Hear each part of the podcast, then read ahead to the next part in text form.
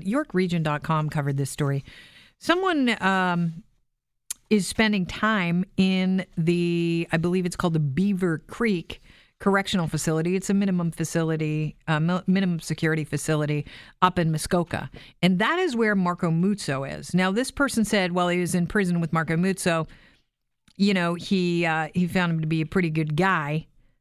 But I would imagine Muzzo ticked him off in some way or another because he also went to a reporter at York Region and said, by the way, you know what Marco Muzzo's doing um, behind jail bars? Basically, it's a minimum. So you're allowed to do a lot of extracurricular activities. But he is at Beaver Creek Prison in Gravenhurst, and he said he's been playing mini golf, horseshoes, bocce ball, now, admittedly, all of these are not speed sports. I mean, these are like, you know, these are sports where you are like going to be bored, right? It's not like super exciting. But still, this is a guy who killed, you know, three generations of a family. And in the most horrific way. I mean, just, it, it was horrible.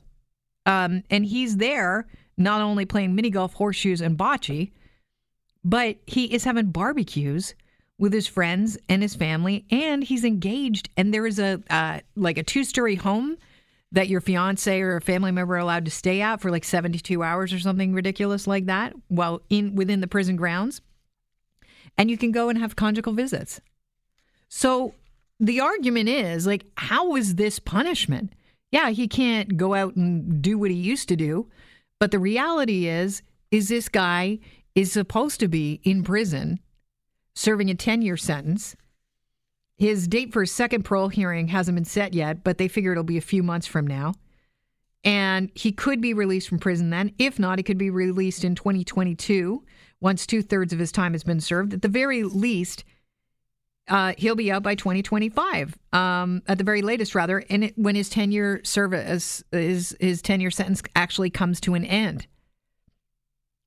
And I think a lot of people are shocked by when they hear news of this. And the reality is, our prison system isn't about,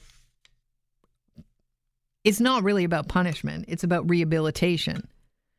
But at the very least, I think this guy should be enrolled in some sort of AA, shouldn't he? I mean, he clearly he was drinking and driving, was well over the limit, and got behind the wheel. And you know, I know that you have programs for AA, but you can kind of choose, pick and choose what you want to take. It, it, there's nothing that says that he is involved in AA right now. We don't know the contrary. He could be, but at the very least, I should be doing that rather than mini golf. Hey, Joe Wambach's on the line right now. He's founder and chairperson of the Canadian Crime Victim Foundation. Can you tell us, Joe, and first of all, welcome to the show, what the Canadian Crime Victim Foundation does?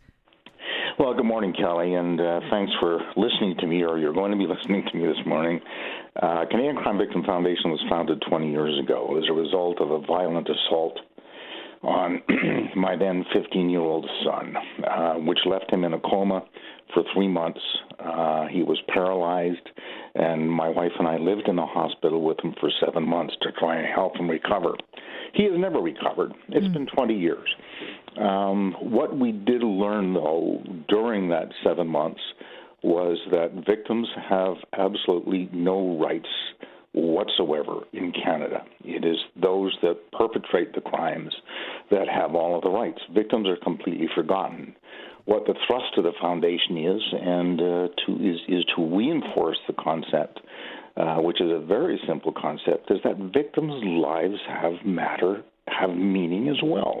They they they they're valuable and they should not be forgotten and they are forgotten not only by the great majority of society but certainly by our government and the and the facilities that are available for for those that commit the crime are not available for those who's had a crime committed against them. So the foundation provides emotional support, psychological support. We provide free psychological counseling for victims of violent crime in York Region, uh, and we've provided over $800,000 in scholarships for siblings of homicide victims as well as survivors of extreme violence. Right, because people often forget about who's left behind. And I think about the Neville Lake family, you know, there that crash that Muzzo was responsible for killed four people, three under the age of nine. Uh, and it, it, badly injured two elderly women who are still living with that. You imagine the uh, mother and the daughter still trying to help, you know, her aunt and her mother out and dealing with all of the loss. Uh, to find out that Muzzo is spending his time behind bars. Yeah, he pled guilty. He decided to not go to a trial and go right behind bars. But to find out that he's having conjugal visits with his fiance and, you know, in his spare time playing bocce ball and horseshoes and whatever else do you blame him or do you blame the system? Well, I blame the system. It's um, you know what he does in a a restricted environment. It, it has absolutely no bearing on how I feel. Uh, he can do whatever he wants. He can eat steak, watch television. It doesn't matter. Uh, what does matter and what is very important, and I believe is the most important thing, is that his liberty is restrained and will be restrained for the full length of time that a competent court has decided, which is a period of 10 years.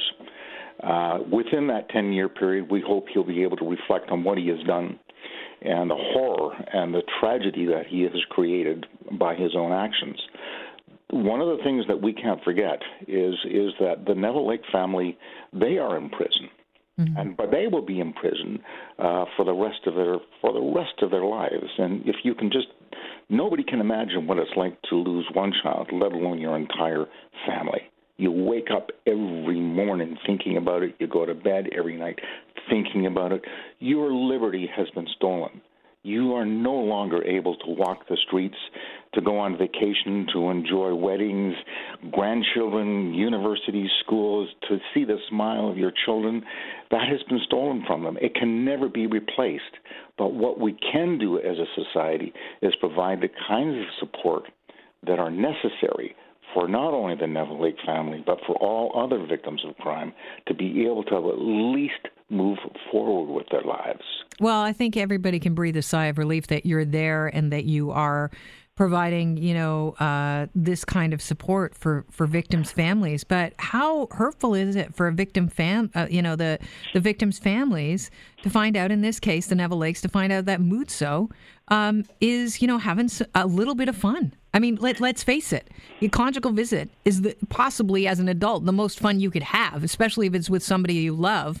And this is somebody who's taken, you know, away, you know, your your future, the future of your family. I, some argue argue that he should have to serve ten years without any fun, and maybe he should have to, you know, work.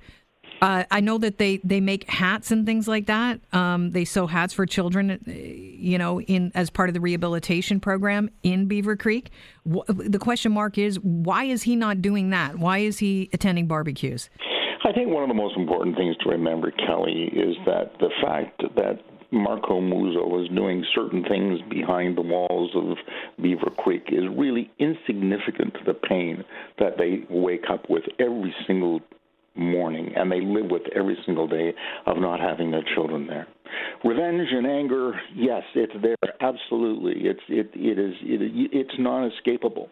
But when you look at really what needs to be done, is providing fewer uh, facilities, fewer advantages for those that commit the crime, and providing at least an equal amount of support for. What does that look like? The support for the victims.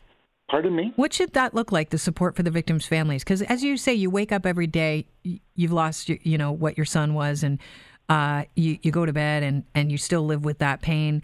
So what, do you, what does that look like? What's your ultimate hope that we start doing for victims of crime in Canada? Well, I would hope that we would consider, and I'm going to use the words rehabilitation for those victims. We provide resources, money, time, expense for those that commit the crime, but we don't provide anything for those whose the crime has been committed against. I want to see, and I would like to see in uh, uh, victims of violent crime provided with qualified psychological care and support. Everybody is different. Mm-hmm. Some people are able to bury their, their, their emotions very deeply and can move forward with their lives very quickly after suffering such an a horrendous loss. Others will take years or decades and still never be able to climb out of the hole. They need that kind of support. And our governments, provincially and federally, are doing absolutely nothing for these people. They will provide a minimum of so many hours of counseling by an unqualified individual to try and support it, and then they wash their hands of it. But these people need that support for the rest of their lives. And it's not money. Nobody wants to trade the life of their child for a blank check.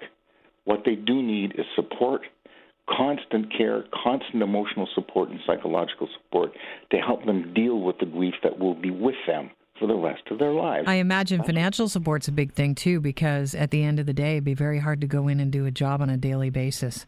Well, you can't. As a matter of fact, and criminal injuries compensation in this province is, is dismal at best. Um, we have judges today that are refusing to impose uh, victim surcharge fines on criminals. Um, we have a federal government that is actually reducing the the the, the sentencing for. Uh, pedophiles that sexually assault young children. We had it uh, set so that there was a minimum three years, and that was struck down by the federal government.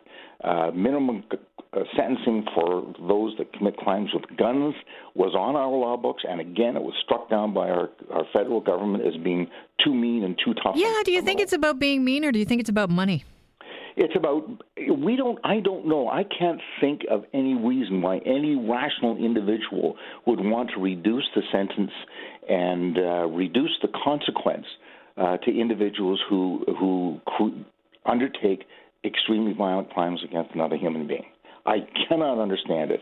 We have becoming more and more lenient uh, every year uh, that we exist on this prov- on the, in this country, and I just don't understand it. I just don't believe that victims' lives are considered, or that the lives of those people who have been lost have any value, and that's wrong.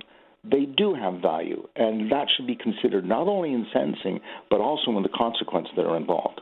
Joe, we're probably not going to change uh, laws and legislation right now, but um, in the meantime, I think there are people listening right now, and there, we have a lot of different listeners and people that you've probably, um, you know, what you're saying is resonating with, and, and they want to help out. If people want to help out the Canadian Crime Victim Foundation, how do they do that? Where do they go? Well, they can go to the website. It's just www.ccvf, standing for Canadian Crime Victim Foundation, dot net.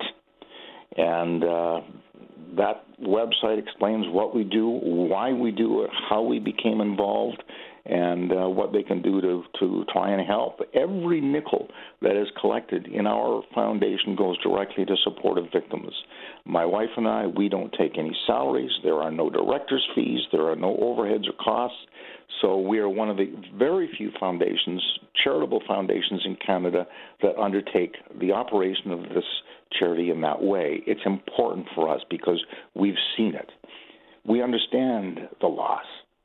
Well, I think it speaks a lot for you um, and your character, Joe, when you've dealt with this loss and you're not uh, upset at the fact that Marco Muzzo is playing, you know, bocce ball or mini putt in prison. What you're more concerned about is that victims uh, and their family members uh, get the care that they so desperately need. Thank you so much for joining us. Thank you. And that's the focus we all, I believe we all have to work towards, is just looking after those that are hurt the most. Joe, thanks so much. You have yourself a good afternoon. Thank you, Kelly. All right. Joe Wambach is uh, founder and chairperson of the Canadian Crime Victim Foundation.